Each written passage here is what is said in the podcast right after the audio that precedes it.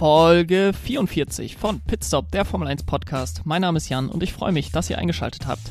Heute geht es um den Bahrain Grand Prix. Das erste Rennen der Saison ist Geschichte und es war genau das, was wir uns erhofft haben. Es wird eine spannende Saison werden, wenn man dieses erste Rennen als Ausgangspunkt nehmen kann.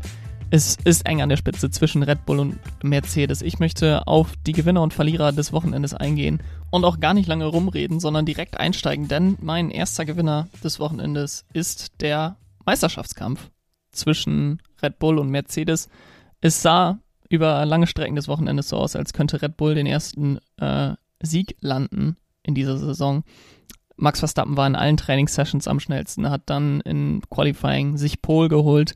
Lewis Hamilton war immer ein bisschen hinterher. Und äh, dann im Rennen sah es zunächst auch sehr konzentriert aus von Max Verstappen. Lewis Hamilton ging dann recht früh, obwohl er auf den Mediums gestartet ist, in die Box und holte sich einen neuen Satz harte Reifen und das hat äh, Red Bull ein bisschen verschlafen oder ja überrascht oder sie waren einfach nicht darauf vorbereitet, dass Mercedes so früh reingeht. Denn der Undercut hat sehr gut funktioniert. Die Reifen haben sehr schnell abgenutzt und mit neuen Reifen konnte man da wirklich äh, einige Sekunden sogar rausholen in der Outlap schon. Und äh, Lewis Hamilton war zu dem Zeitpunkt ungefähr zwei Sekunden hinter Max Verstappen. Und äh, da hätte Red Bull sofort reagieren müssen, ihn sofort reinholen müssen nach der nach einer Runde, äh, die Lewis Hamilton auf den neuen Reifen hatte und selbst dann wäre es noch knapp gewesen, dass Max Verstappen vorne bleibt. Dann hat man gesagt, okay, wir machen unsere Strategie nicht anhand äh, dessen, was Mercedes macht, sondern machen die aus unserer Sicht schnellste Strategie. Hat Max Verstappen noch etwas länger auf den Mediums draußen gelassen, ihn dann nochmal reingeholt für Mediums ähm, und dann am Ende einen letzten Stint auf harten Reifen gemacht. Ähm, bei Mercedes hat man Lewis Hamilton relativ bald schon wieder reingeholt, also auch wieder bevor man Max Verstappen äh, das zweite Mal an der Box hatte äh, und auf einem neuen Satz harte Reifen wieder reingeschickt, also da auch eine abweichende Strategie, was natürlich auch immer spannender wird. Äh, Mercedes mit Medium, Hard, Hard bei Lewis Hamilton und äh, Max Verstappen im Red Bull mit äh, Medium, Medium und dann dem Harten zum Ende.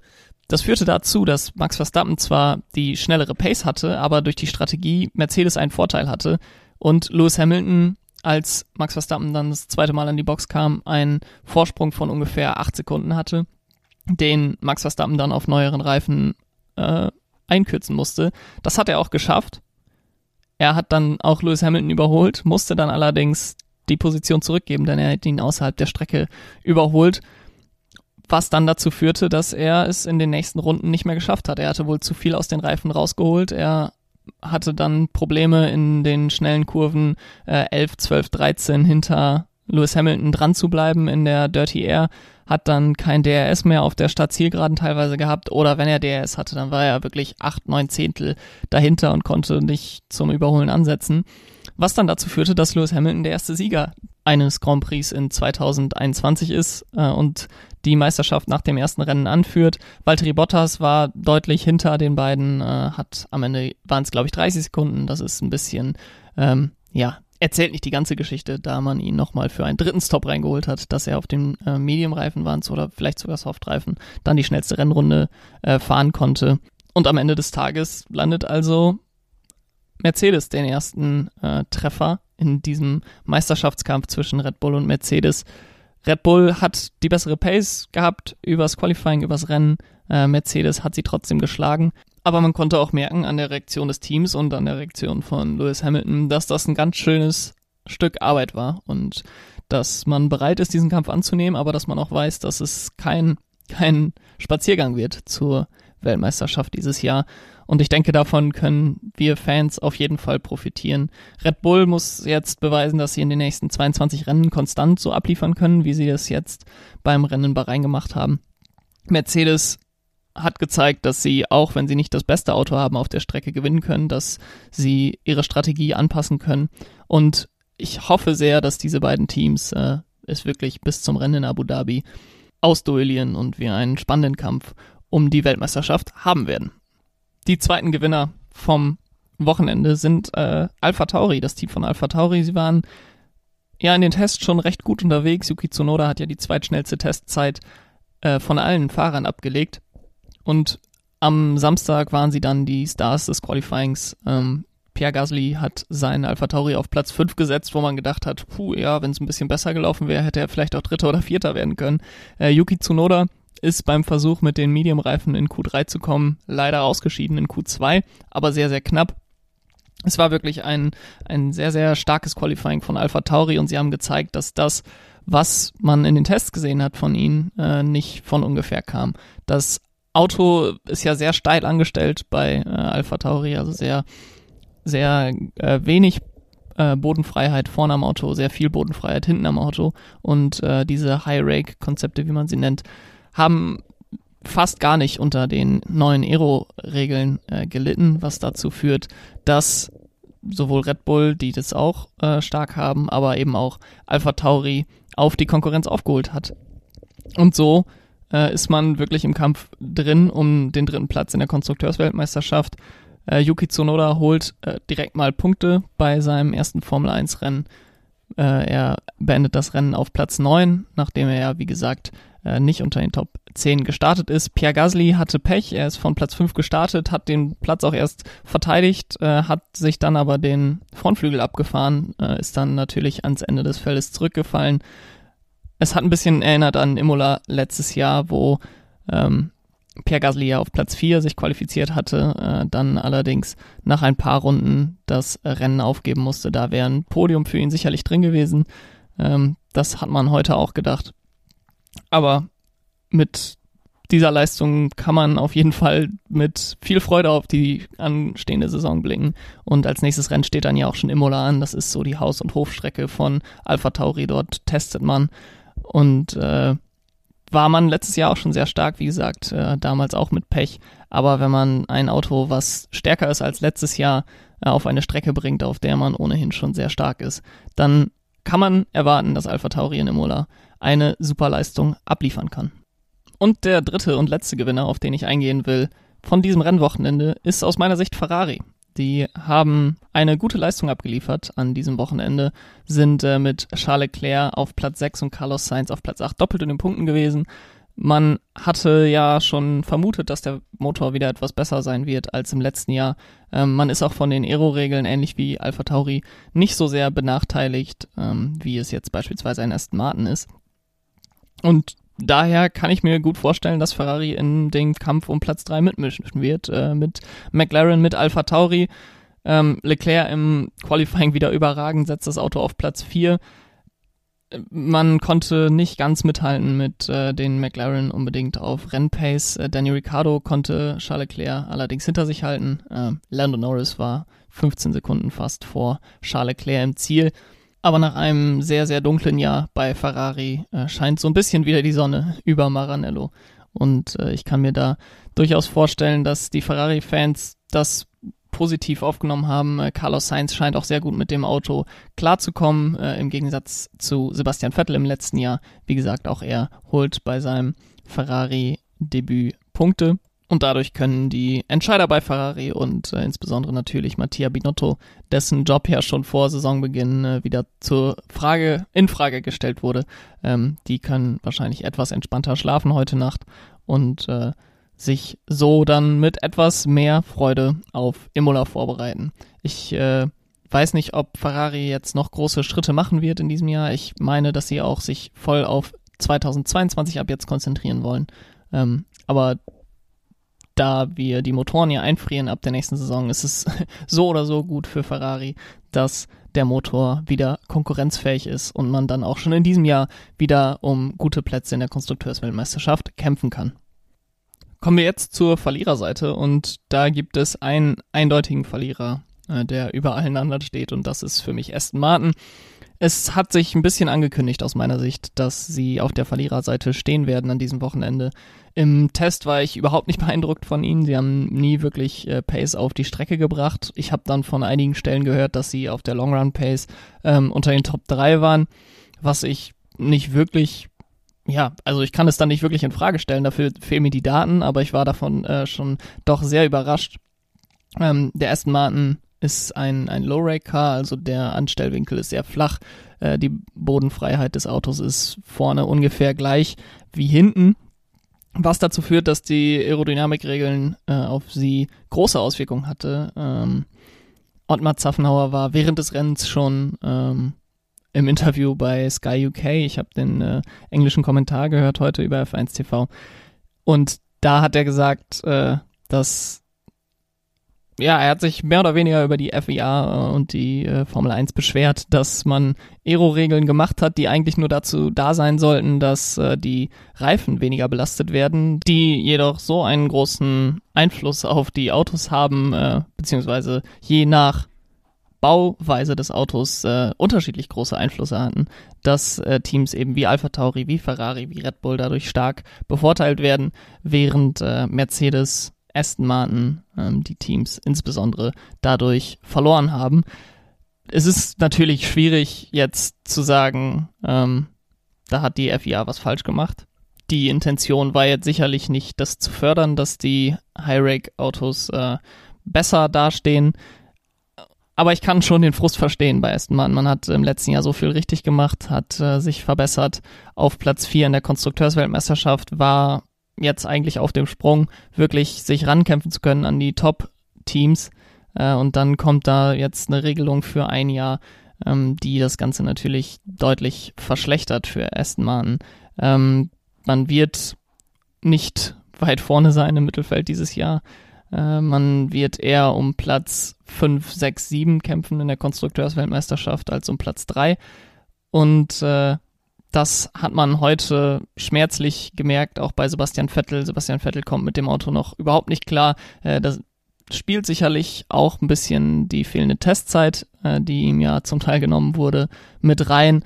Allerdings will ich da auch das, was ich beim Test gesagt habe, dass ich das nicht als Ausrede akzeptiere, äh, nochmal sagen, denn die besten Fahrer kommen mit jedem Auto klar. Das sieht man bei Max Verstappen, äh, wie er letztes Jahr abgeliefert hat im Red Bull, Charles Leclerc, wie er letztes Jahr im Ferrari abgeliefert hat. Und derzeit gehört Sebastian Vettel eben nicht zu den besten Fahrern dazu. Das muss man einfach so sagen.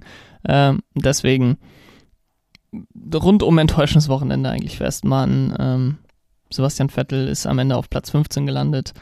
Äh, Lance Stroll hat noch einen Punkt mitgenommen, äh, aber man hat sicherlich vor der Saison gedacht, dass da deutlich mehr drin sein wird. Und äh, so sieht es so aus, als würde man wieder einen Schritt zurück machen, nachdem man letzte Saison zwei Schritte nach vorne gemacht hat. Ein weiterer Verlierer des Wochenendes ist äh, Nikita Mazepin.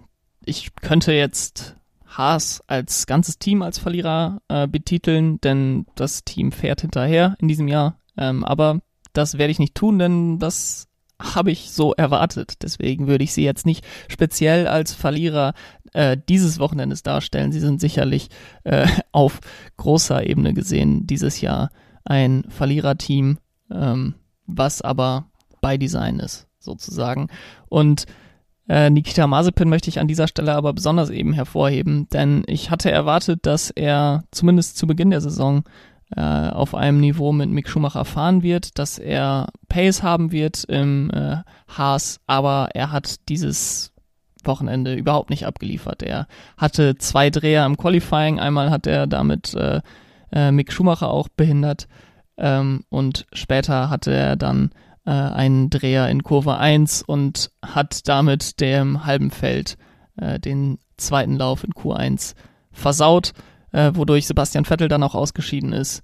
Es war also ein sehr dreherfreudiges Qualifying von Nikita Mazepin und das Ganze hat sich dann äh, im Rennen fortgesetzt, denn nach nicht einmal drei Kurven hat er auf dem Randstein ähm, äh, auf dem Scheitelpunkt von Kurve 3 beschleunigt. Äh, die Reifen, Hinterreifen drehen durch, er äh, dreht sich quer über die Strecke, landet in der äh, Barriere am Ausgang Kurve 3 und sein Rennen, sein Formel 1 Debüt ist nicht, nach nicht einmal drei Kurven beendet. Ähm, das war ganz sicher nicht das, was man sich vorgestellt hat bei Haas. Es ist sicherlich auch nicht das, was Nikita Mazepin sich vorgestellt hat. Fehler sind akzeptabel, gerade auch im Debüt. Äh, das ist, steht außer Frage. Das muss man auch äh, einem Nikita Mazepin, egal wie man ihn findet, muss man das eingestehen. Ähm, aber ein Günther Steiner wird es nicht besonders lustig finden. Er wird es auch nicht lustig finden, wenn das im nächsten Rennen oder in den nächsten Rennen häufiger passiert. Ähm, natürlich sitzt Nikita Mazepin ziemlich sicher im Cockpit. Sein Vater ist der große Geldgeber bei Haas. Äh, nichtsdestotrotz wird man ihn sehr kritisch beäugen. Äh, natürlich auch in der Öffentlichkeit wird er sehr kritisch beäugt. und ich hätte einfach erwartet, dass er Mick Schumacher näher ist. Er ist Mick Schumacher nicht besonders nah. Äh, er hat äh, ihn, ich weiß gar nicht, ob er ihn überhaupt in einer Session geschlagen hat. Auf jeden Fall im Qualifying nicht geschlagen, im Rennen nicht geschlagen. Und da bin ich sehr gespannt, wie sich das weiterentwickeln wird. Äh, wie gesagt, er sitzt jetzt erstmal sicher im Cockpit. Äh, allerdings kann Haas auch dann äh, zum nächsten Jahr vielleicht sagen, Nikita, vielen Dank für das Geld äh, deines Vaters, aber Formel 1 ist nichts für dich. Äh, da bin ich gespannt, wie sich das weiterentwickeln wird. Insbesondere auch die teaminterne Dynamik da bei Haas. Und mein dritter und letzter Verlierer, äh, beziehungsweise die Verlierer, sind bei mir Track Limits. Denn Track Limits stehen auch dieses Wochenende wieder im Mittelpunkt, äh, beziehungsweise in den Schlagzeilen. Es war ja so ein bisschen die Story der letzten Saison, insbesondere, äh, dass viele, viele Runden im Training, im Qualifying, äh, in den Rennen wegen Track Limits gelöscht werden mussten und das setzt sich diese Saison auch direkt mal fort. Kurve 4 war äh, insbesondere der Schaupunkt, äh, Schauplatz für äh, Track Limit Überschreitungen. Ähm, dort haben die Fahrer am häufigsten die Grenzen überschritten. Im Qualifying hat man es noch recht streng gehandhabt. Da wurden die äh, Runden direkt gelöscht, wenn da äh, alle vier Reifen jenseits des Curbs waren. Im äh, Rennen war man dann etwas laxer und hat das erstmal durchgehen lassen. Insbesondere die Mercedes haben das ausgenutzt. Äh, Red Bull hat sich dann indirekt darüber beschwert, indem man Max Verstappen gesagt hat, äh, ja, mach es mal genauso wie Lewis Hamilton, der fährt nämlich immer äh, über die Streckenbegrenzung hinaus in Kurve 4 dann hat Lewis Hamilton daraufhin die äh, schwarz-weiße Flagge bekommen, also wurde er äh, gewarnt, dass er es nicht mehr machen soll. Wenn er es nochmal macht, äh, würde er eine Strafe bekommen. Ähm, da hat Lewis Hamilton sich dann beschwert und meinte, er würde es ja schon das ganze Rennen so machen, dann hätten die es früher äh, durchsetzen müssen, was natürlich auch richtig ist, was aber natürlich es nicht mehr legal macht, was er die ganze Zeit getan hat. Und dann kam zum allen Überfluss auch noch, äh, kamen die Track Limits auch noch in der entscheidenden Szene des Rennens zum Einsatz, denn äh, Max Verstappen war nah dran an Lewis Hamilton und hat dann in der besagten Kurve 4 ihn außen überholt, außerhalb der äh, Streckenbegrenzung. Und dann wurde direkt vom äh, Race Director an Red Bull gesagt, okay, er muss die Position zurückgeben, ähm, was dann am Ende dazu geführt hat, dass er nicht wieder an Lewis Hamilton vorbeikam auf äh, eine legale Art und Weise. Ähm, was natürlich sehr ärgerlich ist für Max Verstappen, äh, dass da irgendwie schwach gehandhabt wurde, äh, keine klare Linie zu erkennen war. Ähm, und ich denke, dass das auch für die Fans frustrierend ist, denn man muss eine klare Regelung haben. Ähm, wenn es, wann gibt es eine Strafe, wenn die Streckenbegrenzungen äh, überschritten werden? Im Moment heißt es ja, ähm, leaving the track and gaining an advantage, also verlassen der Strecke und dadurch einen Vorteil äh, ziehen. Man kann natürlich argumentieren, es ist nur dann ein wirklich direkter Vorteil, wenn beispielsweise ein Überholmanöver gemacht wird, so wie jetzt bei Max Verstappen. Man kann aber aus meiner Sicht auch argumentieren, äh, jedes Mal, wenn das bewusst in Kauf genommen wird, dass man die Kurve äh, in einem weiteren äh, Radius fährt, um so eben mehr Geschwindigkeit durch die Kurve zu tragen, dass das eben auch schon ein Vorteil generierend äh, ist. Aber das ist eben sehr schwammig und äh, da ist es sicherlich auch nicht leicht da äh, zu sagen, okay, das machen die äh, Fahrer jetzt absichtlich, das machen die Fahrer nicht absichtlich, der hat sich verbremst. Äh, aber grundsätzlich muss da einfach Klarheit geschafft werden, auch im Rennen. Im Qualifying, im Training hat man es inzwischen recht gut hinbekommen. Da wird einfach radikal alles äh, gelöscht, was über die Streckenbegrenzung hinausging. Äh, und ich glaube, dass jetzt angegangen werden muss, dass äh, eben auch im Rennen da eine faire Handhabung durchgesetzt wird. Und das war mein Rückblick auf das erste Rennen der Saison. Es hat Spaß gemacht, das ganze Wochenende. Äh, das Qualifying hat schon vollkommen abgeliefert, alles, äh, äh, alles abgeliefert, was man erwartet hat. Und im Rennen kam es dann eben zu diesem Höhepunkt zwischen äh, Max Verstappen und Lewis Hamilton, wo es wirklich Rad an Rad äh, um den Sieg des Rennens ging. Und das wollen wir ja haben in der Formel 1. Und was ich auch sehr spannend fand, ist, dass man jetzt im ersten Rennen erstmal klarkommen muss, wie die Leistungsverhältnisse der Teams sind. Äh, man kann jetzt sagen, klar, Alpha Tauri war sehr gut, aber vielleicht ist Alpha Tauri ja auch noch viel besser und hat eigentlich ziemlich schlecht abgeliefert an diesem Wochenende. Es ist nicht zu erwarten, dass es so ist, aber in der Theorie könnte es ja so sein, äh, dass beispielsweise auch Ferrari deutlich schlechter ist, als sie es an diesem Wochenende gezeigt haben. Ähm, und wir am nächsten Rennwochenende in Imola dann ihr wahres Gesicht sehen. All die Sachen wird man von Rennen zu Rennen besser in Kontext setzen können. Ähm, und deswegen fand ich dieses erste Rennen eben sehr, sehr spannend und freue mich umso mehr auf die kommenden Rennen. Ich hoffe, dass ihr dann auch wieder dabei seid, dass ihr den Podcast einschaltet. Äh, nächste Woche ist ja kein Rennen. Wir haben jetzt drei Wochen Pause bis Imola. Nichtsdestotrotz wird es hier natürlich äh, wöchentlich weitergehen mit Podcasts. Und damit ihr nichts verpasst, könnt ihr den Podcast natürlich abonnieren, könnt ihn bewerten. Das würde mich sehr freuen bei Apple Podcasts mit fünf Sternen. Ich habe mir für die nächste Woche schon was überlegt. Ich glaube, ähm, das wird ganz interessant und äh, würde mich freuen, wenn ihr dann auch wieder einschaltet. Bis dahin, habt eine schöne Woche. Ciao.